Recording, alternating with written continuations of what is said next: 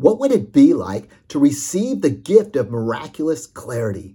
This is Yancey Valdez, and I want to welcome you to the Deepen Your Faith, Renew Your Life podcast, where we believe everyone needs to know and be reminded of daily that with God, all things are possible.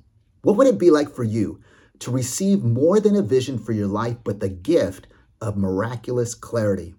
The man was blind since birth. Jesus' disciples assumed someone must have sinned for this man to be born blind, either the blind man or his parents. But Jesus corrected their wrong assumptions by revealing to them that neither the blind man nor his parents sinned to bring about his blindness, but rather there was a greater purpose. There was something of significance God was going to use this man's blindness for, and Jesus made it clear that it would be so that the power of God could be displayed in him. The man could not see, nor had ever seen a thing in his lifetime. He had never seen a sunrise, nor a sunset. The concept of having a vision for his life would have been foreign to him. He was born blind. The habits he practiced on a daily basis would have revolved around the fact that for his entire life he had not seen the light of day. But then the blind man had an encounter with the light of the world. Jesus said to his disciples in John chapter 9, verses 5 to 7, As long as I am in the world, I am the light of the world. When he had said this, he spat on the ground and made mud with the saliva and spread the mud on the man's eyes, saying to him, Go, wash in the pool of Siloam, which means sent. Then he went and washed and came back able to see. There are some things we cannot see, but God wants us to see, and they can only be seen through the light of his Son. Without light, there's no vision. Without light, we can't see a thing. Light is what makes us makes it possible for us to see things that would otherwise be hidden in darkness. The things we're able to see around us is only made possible not because those things are light producing, but because they are light reflecting. When Jesus spat on the ground and made mud with his saliva and spread the mud on the man's eyes, he did something very unconventional. In fact, it was almost like Jesus made the situation worse for even people with 20/20 vision would not be able to see with mud in their eyes.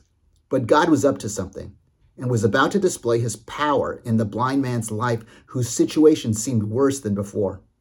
While the mud serves as a reminder of our human nature, like in Genesis chapter 2 verse verse 7, and that we cannot produce light but merely reflect it, Jesus uh, invites us to know him as the one whose light enables us to see and live with a vision for the future. And if we dare to believe and draw closer to Him, we gain the possibility of perhaps experiencing miraculous clarity for our lives as well.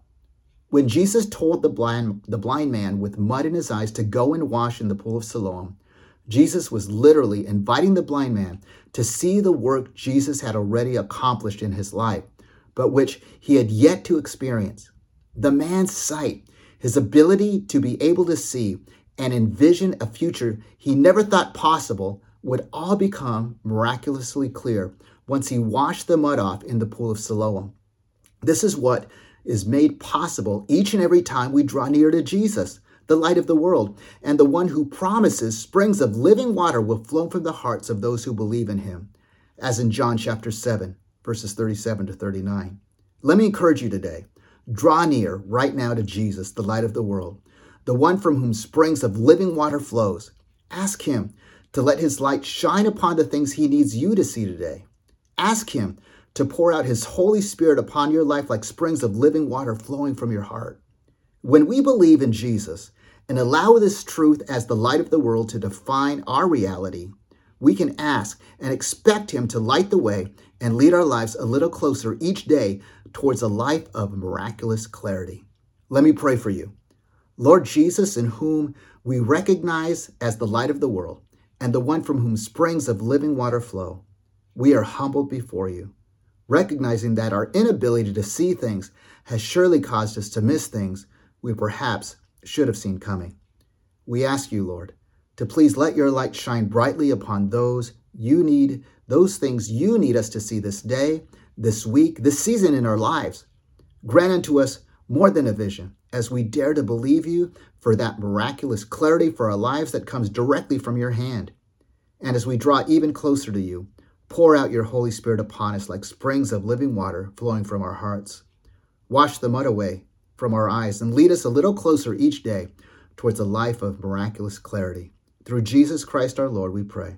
Amen. God bless you. I hope you have a great day, and I'll talk to you soon.